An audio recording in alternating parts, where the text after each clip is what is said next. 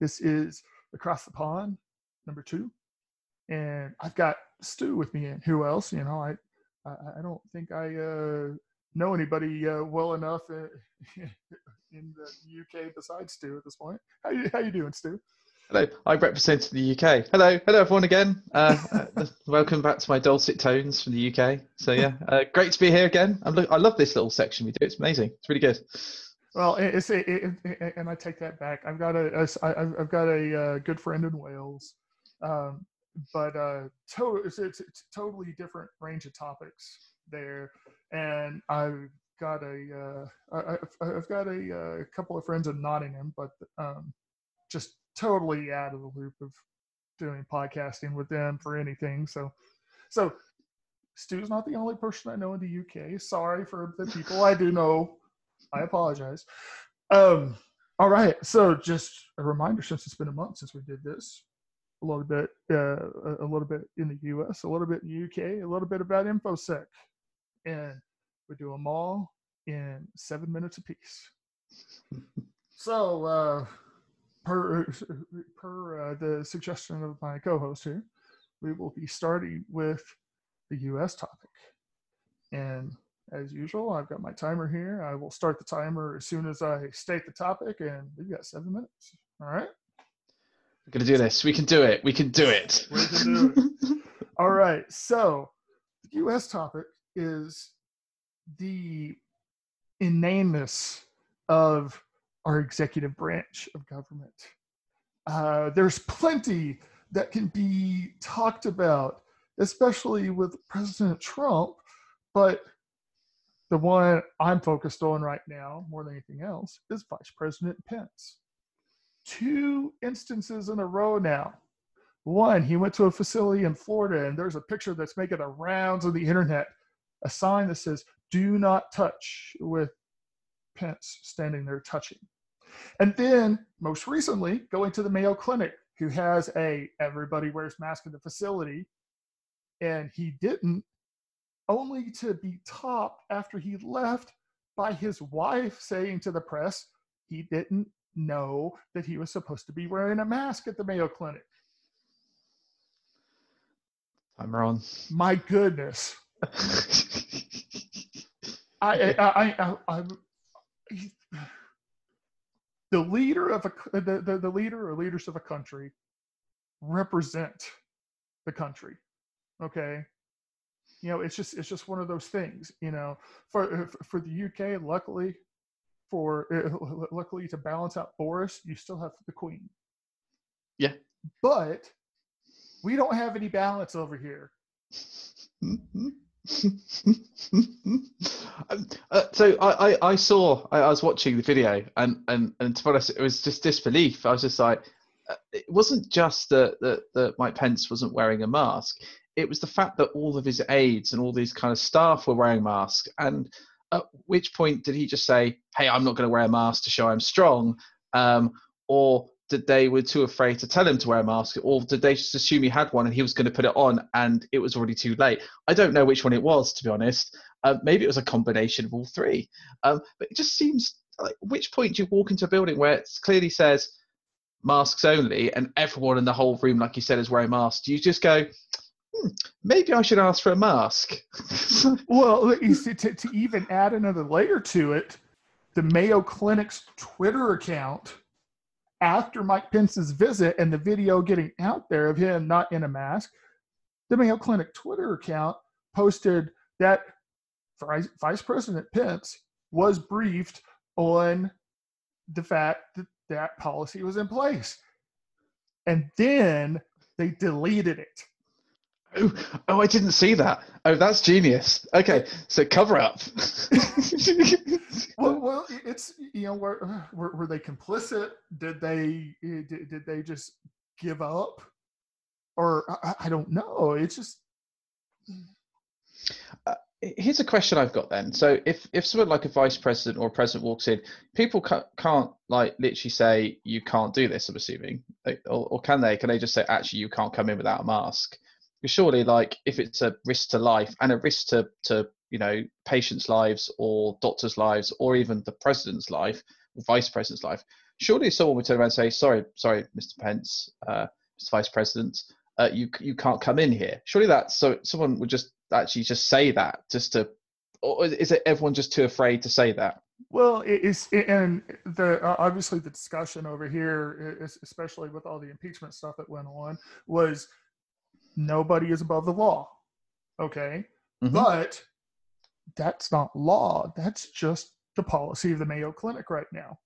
Yeah. So I guess technically, if you're the vice president or the president, you can walk in there without a mask on, and they can't do anything about it. So what kind of message does that give to people then? So, like this is the thing, right? And I'm not going to go on to the protests that I enjoy watching. But I'm going to go into that because that's a whole subject. I'm going to go into that. I know it's kind of related, but this is kind of related, right? Because you've got like the kind of Trump supporters all protesting about rights and freedoms being taken away. And I watched this one video, and I can't remember the name of the reporter. It was an independent guy, and it was amazing just watching. He was covering all the protests. And he was interviewing this one guy, and it's just kind of it's like the epitome of everything that's going on over there. It's just like this one guy's like, coronavirus, it's all fake. It's all like, you know, I eat raw meat and I eat raw eggs and it's all like everything. It's all a myth. It's all like, you know, like made up to scare people, control people. And he starts walking up to people and say, go on, cough on me. And I'm just like going, and everyone's like walking completely the other way. And he's just like, look, see, everyone's too afraid to cough on me. I'm like, yeah, but it's like, it's why would you do that? Why it brings out all the best people, entertaining people, I guess. But wow. I've thrown you off on you there. Sorry. Oh, no. It's the one thing that the one word that was coming to mind, just even talking about the leaders. It's like, okay, this is not a democracy. This is an idiocracy right now. Mm. But then again, you bring up about the protesters, and I'm like, okay, plain and simple, these people are idiotic. Oh, well, that fits. Oh no, I've got to reach to something like Star Trek to point out what should be reality. Okay, on a starship anywhere in the Star Trek universe, is the captain the ultimate authority on the ship? Yes or no? Depends on the circumstances. Yes, if unless it's an admiral, then he's not, right? But I'm not even going with admiral. A normal day-to-day operation. Then yes, and then you have your first, your commander and that kind of stuff. Yeah. Okay, and that's where that's not entirely true. Okay, good. The one area that the captain could be overruled on is by the chief medical officer. Either if something is for the good of the ship because of some kind of general ship-wide issue, or the chief medical officer can remove the captain from active duty if the captain has a debilitating issue. Those are two ways that a captain can actually be kept in check. We could use a chief medical officer in the U.S. with powers like that right now. Yeah, so I didn't even think of it that way. You're absolutely right. And there's been plenty of episodes where that's actually happened. Yes, you could. We have a chief medical officer over here, but I don't think they have those powers, really. But yeah, it'd be great. It would be great because, you know, mental health, right? Insanity. You could say, actually, it's signs of stress. And this brings me back to the point of this whole situation. Everyone is faced with an unprecedented, unusual situation, and it's going to do things to people, right? And it's going to do things to like leaders. It has done. Mm-hmm. It's going to do things to governments. And it's going to do things to citizens. And that's what we're experiencing at the moment. The extremes, the polar extremes of that. There we go. So, moving on. Now, before we got started, obviously we talked ahead of time, but I'll mention it for everybody listening. Man, if you look for news, especially if you're not in the UK to get news, it's you're hard pressed to find anything that's not about coronavirus right now. So in looking for the lighter side, or the hey, if you're not in the UK, this might be actually be something you didn't realize part of it. Let's talk about the restrictions that are in the UK, because right now none of us in the US are actually really being enforced of not being able to move around. We're just being told only move around for essential things, and then we move around whenever we feel like it. There might be a city here, a city there that enforces something more, but it's the exception rather than the rule. But in the UK, Stu, if you wanted to take a drive in the countryside, just cause, if you ran into the local PC, would he stop you and send you home? Well, actually, 2 weeks ago, yes. Or a week and a half ago, yes. The rules have just been relaxed slightly to say that you can go for a drive, and there's for exercise. So you can drive somewhere to the countryside, and as long as your exercise is longer than your drive, then it's okay. Which is like, okay, so but I have a story here, but I'll let you tell your story first, because I actually have a personal experience of this as well. So yeah, there's a couple of stories in particular that I was going to bring up before we officially start our time. One was somebody got pulled over, random coronavirus check, and this guy was hauling enough cannabis in his car that he got charged with intent to distribute. And just to put the cherry on top, he was also an uninsured driver. Oh, and then the other one, several days ago, there was a driver that got stopped and told to go home. And then literally an hour later, the same driver is stopped in the same place by the same PC, and this time they actually escort this person home. The right thing to do, right? Yeah. Do you want to start the timer? It is started. It started. Oh, we're already a couple of seconds in. Okay, so people don't know the restrictions over here. They're slightly more. You can get fines for actually doing things like in public and not doing proper social distancing. So the police have enforced quite a few fines. And they have actually escorted people home that kind of break the kind of policy. But over here, it is very much stay at home. If you're not a key worker, and a key worker be someone who works in NHS or someone who works in logistics or distribution or the food industry, they're called classed as key workers, right? Mm-hmm. To keep the country going. But if you're not a key worker and you can work from home and you don't, and there's no legitimate reason for you doing so, you can possibly be stopped. You can't use public transport, all these kind of things. So there is kind of a lot more stricter restrictions in place. I got stopped. So I was. This is early-ish into coronavirus, when we were doing social distancing. I was working from home. We went for a drive. I live near the coast, so I can technically walk to the sea, but it's a bit of a trek, right? So we drove.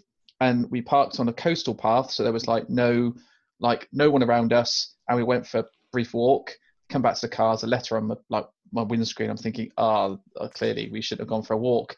And then a police van drives up and says, experiencing social distancing as well, and says, "Excuse me, sir. Just want to inform you that we recognise you don't live in this part of the world. You don't live in this town, and the rules are." The rules that our county have. So this is a subset of the national rules, mm-hmm. that you can't drive to go for a walk. And I didn't get a fine or anything. He was very friendly about it. So we didn't realise they were the rules because, we were experiencing, we didn't see anyone, no one, literally no one. It's like, no, but they're still the rules. And I was like, okay, fine. So I took my letter and I went home. And then I washed my hands because the letter could have had coronavirus.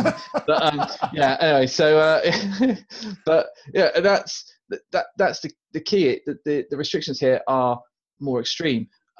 But is it working?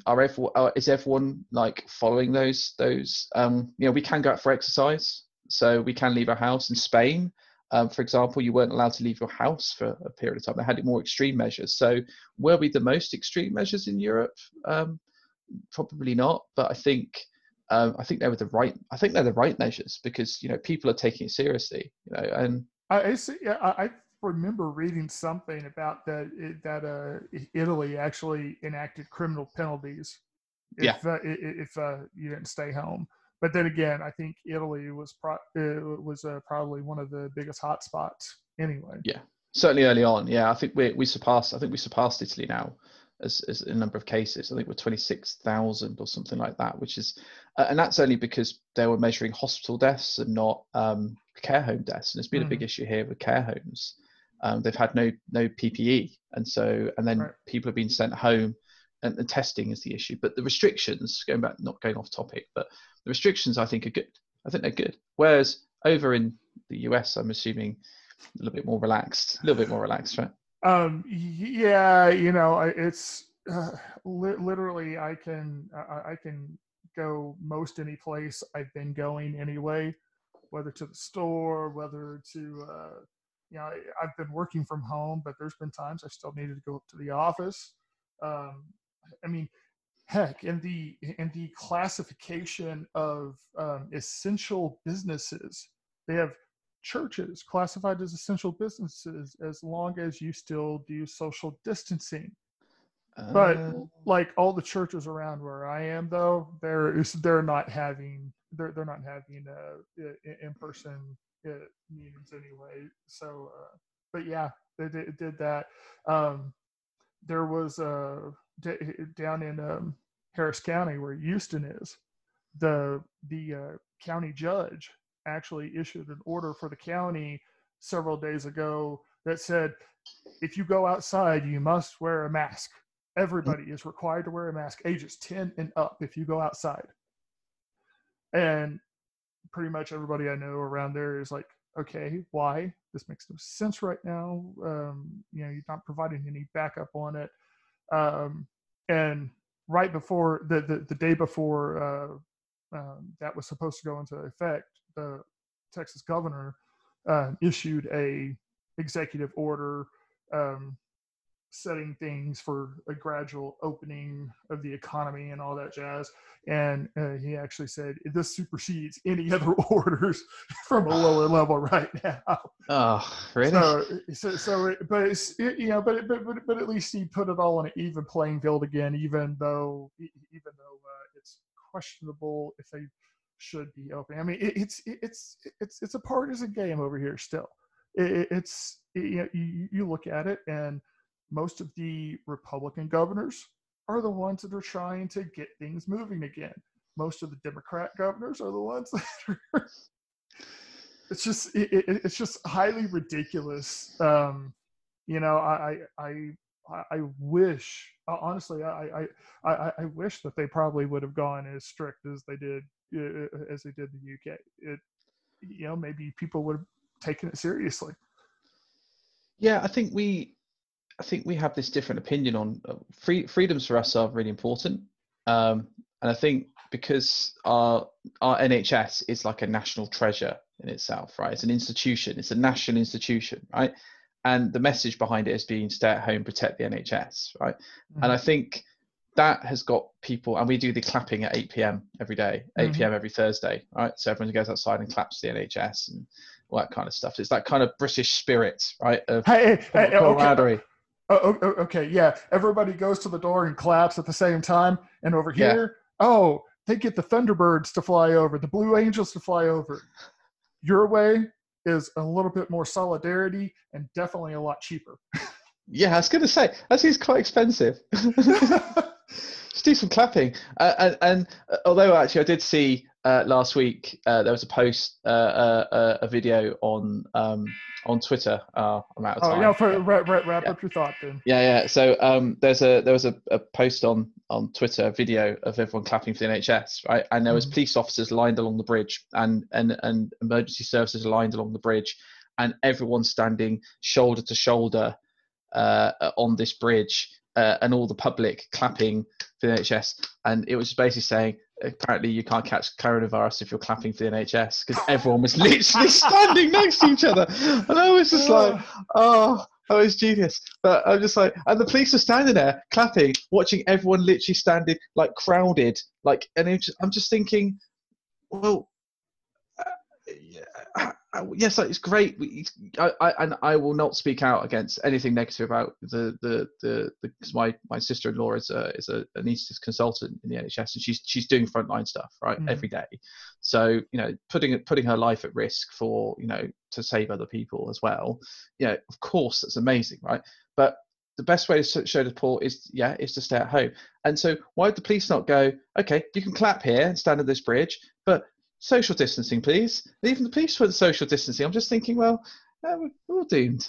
Well, it's like, hey, go clap from your front door. Charles and Camilla did. Yeah. It was just really odd. It was really strange, and no one was wearing masks or anything like that. So yeah. Anyway, I will stop there. But yeah, in summary, I think the social distancing thing does work. I think the drive in the US to people to wear masks, there's a lot of that going on at the moment. It's really good. In the UK, we're not even talking about masks, by the way. Okay. Yeah. So really. And as a side note, no matter what anybody may think about Boris, congratulations, he's a new father. Oh yeah, I should have brought that up, shouldn't I? Yeah, congratulations, baby Boris. Yeah. Yeah, it's good. Hopefully, baby Boris takes after a mama instead of daddy. Yeah, well, you'd hope, right? You'd have a hope. There's 13 kids he's got. He's got loads of kids, right? He's already got loads of children. I don't know, he's got, is it 5 or something like that? He's got loads, but yeah. Okay. All right, so moving on to InfoSec topic. It pretty much since the pandemic and all the lockdown, everybody stay at home started, there's just been all of a sudden so many virtual conferences pop up. You know, we're both of us are in the middle of doing that as well. You had an isolation con that you put together, and I've got Fajita Con coming up at the end of this week. Good, bad, indifferent, a way to pass the time. What do you think? Well, I'm slightly biased, aren't I? Are we slightly biased to this subject? Yes. Yeah, virtual cons are the way to go. They're amazing. I was on a call last night with some other organisers because they wanted to talk about this very subject.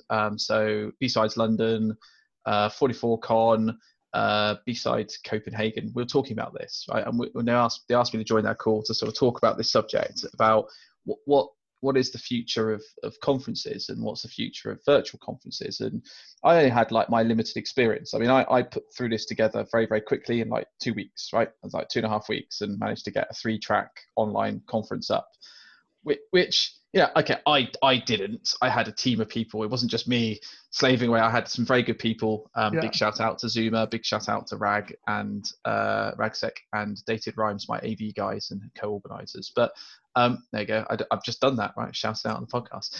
Anyway. But is it way to pass the time? I think as long as you get the engagement right, I think it's as valuable. And the thing that we learned from our conference, the feedback we got, and I'll be very quick on this, is it was they thought it was really well put together, and they thought they really enjoyed it, and it was quite immersive, because whereas a conference you have to kind of move around a lot and queue and all this kind of stuff, and you know, pick your tracks, you can just switch channels immediately. I like this talk, it's okay, I want to just check. Or as one person had three screens with different tracks on all three screens. In fact, Kao Liming, who's a good friend of mine, he was on the podcast last week. He'd actually set up a rig where he could have all the tracks open, all of the talk chats open, and all the Twitter chat going on all at the same time. He just built this amazing rig to do it, and it looked phenomenal. It was amazing. I was just like, and he was like, how do you listen to it? Well, I just mute the ones I don't like, but I can still watch them. And it was amazing. It's just like, okay, that's fair enough. So people had their own experience of it, but it was immersive. And we even had an after party with like YT Cracker doing his gig, which was pretty amazing actually. But to your question, without hogging all the time, hence why we have this timer, listeners, is because I keep when we did our first podcast, we just kept going, and it's usually me. But I think that it's valuable And I think there's a, I think these virtual cons will continue to go, because like the cost of my conference, the whole thing cost me £18.99. That was the whole cost of the conference. And you can't really argue with that. If you can produce something that people like, enjoy, speakers enjoy, attendees enjoy, and you get something out of it, like raising money for charity like we did, then, well, that's, why would I then want to hire a venue to do it? If people, yeah, of course, you've got the physical face-to-face kind of catching up with your friends, but you can still do that on chats and things like this. So I don't know. I think there will be a lot more virtual conferences popping up. What do you think, by the way, just before I've hogged the time? Oh, no. You're always welcome to talk. You're a little bit more well-spoken than I am at times. Different. I'm different, not more well-spoken. I'm just British. It sounds much better. It just sounds better. It's always... Well, or you ask half the people in the U.S., oh, it's a British accent. I love it. That's just Hugh Grant. That's all it is. Harry Styles and Hugh Grant. There you go. I think it's a good move. I'm not going to give away my announcement on my own, but I'm going to dig VegetaCon into a little bit of a niche that's not covered with a lot of these cons, but they're in some form. I actually plan on continue to make it going. I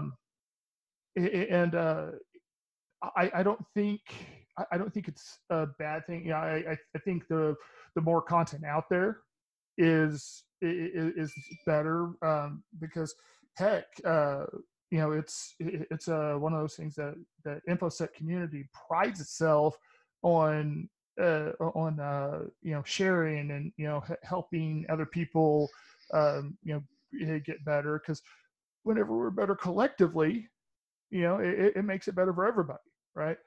Yeah. I don't think it'll go away. I'm curious about at what level it'll come out to whenever there's no longer quarantine, stay at home type stuff.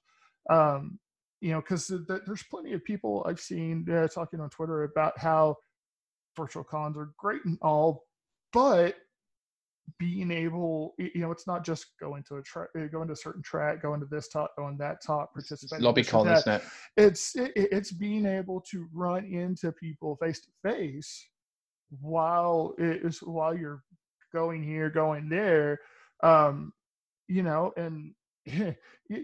Some people will make the argument, hey, you could do that with FaceTime, you could do that with Zoom, you could do that with Skype, you could do that with all sorts of stuff. It's not the same. It's not.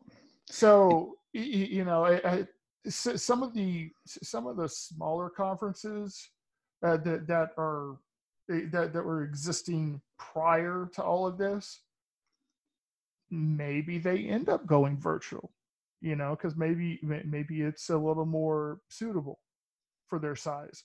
Once like DEFCON, B-Sides Las Vegas, basically everything around Hacker Summer Camp, it's not going to be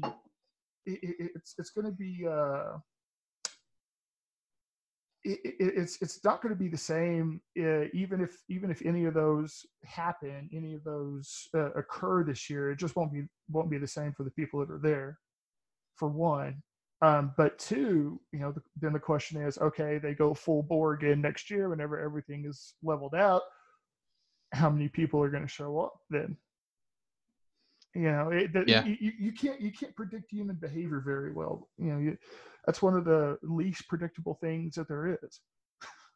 Yeah, absolutely. To your point, I think virtual cons may have a place. I'll again, it's always me that talks. It's always me. Hey, I swear it's a fix. You just wait for it to go off. You just go, I'm just going to press the buzzer when Stu speaks. Hey, it's all good. Go ahead and do your thought. The only thing I wanted to say is what was that virtual reality con? What was the name of it that popped up? The a day before mine. What was it called? It was called OasisCon. OasisCon, that was it. Yeah. I thought that was a neat idea. And I spoke to the guys on the talk last night about this, and they were saying that, yeah, it was pretty well put together.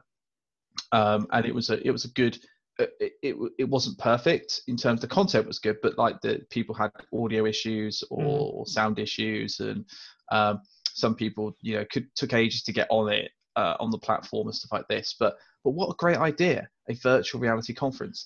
And then I heard, that a DevSecOpsCon did it on Animal Crossing. Yes. Right? And I was just like, oh, that's just blown my mind. Right? That's just like, okay, way to take that idea just a little bit further. Right? and so, you know, I think that this is kind of, you know, it's just kind of changed things in a way that, well, we, you know, maybe there will be more, like Minecraft. There was a conference done on Minecraft. Oh, really? Well, yeah. So, like, you know, there's all these kind of things that are spinning up, and you think, and these are all things I was told last night. I didn't hear about the Minecraft one. I heard about obviously the Oasis and the Animal Crossing one, but yeah, you know, I think there's going to be lots of innovation in this space. Rather, you know, and one of the things that I think is quite interesting, that do we need to replicate the face-to-face cons virtually? Or do we do something differently that makes them unique in their own right? Yeah. And maybe that's the way it goes. Yeah, I can totally buy into that. Virtual cons need to be their thing, and don't need to be the virtualized face to face. Yeah, you know, it's the same argument that I've heard in pro wrestling. You know, ever since the death of all the big companies and leaving WWE on its own, then everybody that has come in and tried to get a foothold, they've tried to do their version of what WWE does, and it just, you know, they just flounder. You know, so yeah, it needs to be its own thing.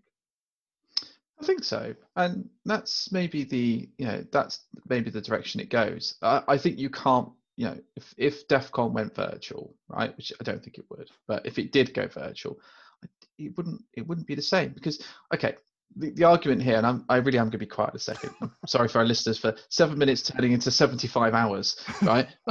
But one of the things that people go to conferences to is that to bump into people, right? And maybe some people, and I do this actually, I'll go, there's a couple of slot speakers I want to go see that I absolutely 100% will actually see, right? That, and the rest I'll be like, well, I could see that.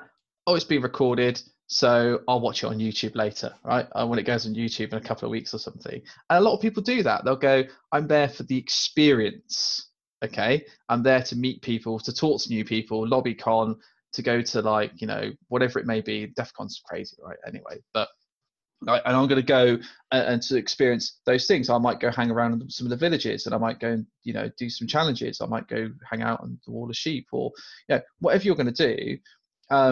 That's great. Okay, and I think that's the experience of the conference is the discovery. Yes, we can, you know, the talk's been recorded, so yeah, I might go hang out in that talk, or I might go and watch it later, but I actually want to, I've met somebody I would never have met before, and maybe I've made that connection, and I think that you can't replace. Yeah, it's never, right? Yeah, it's absolutely one of those things that so many people have said the cons are the only time that we actually get together. You know, and there's something to be said for getting together, so absolutely. All right, so that wraps up overtime, and we'll come back again in a month, and maybe we'll have something a little less coronavirus related to talk about. You know, looking forward to see how the sports are going to finally kick in. You know, it's, you know, I know National Rugby League in the Southern Hemisphere is planning on kickstarting soon. I know Super Rugby is maybe dying a death of their existing format, possibly.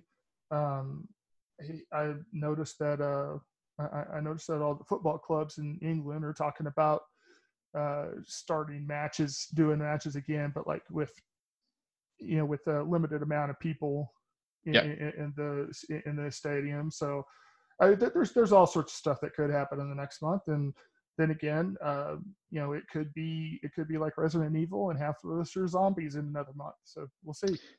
Who knows, right? Who actually knows? But I'm looking forward to having a discussion about maybe something else that's not coronaviruses as well, because the problem is news. So I'm going to do some OSIN, I think a few days before, and see if I can actually find a news story from the UK for us that is non-coronavirus related, and that should be a nice challenge, because I did the same before this as well. I went, there's just basically nothing.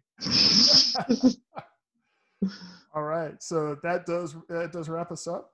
Thank you for listening, and we'll catch you again in a month.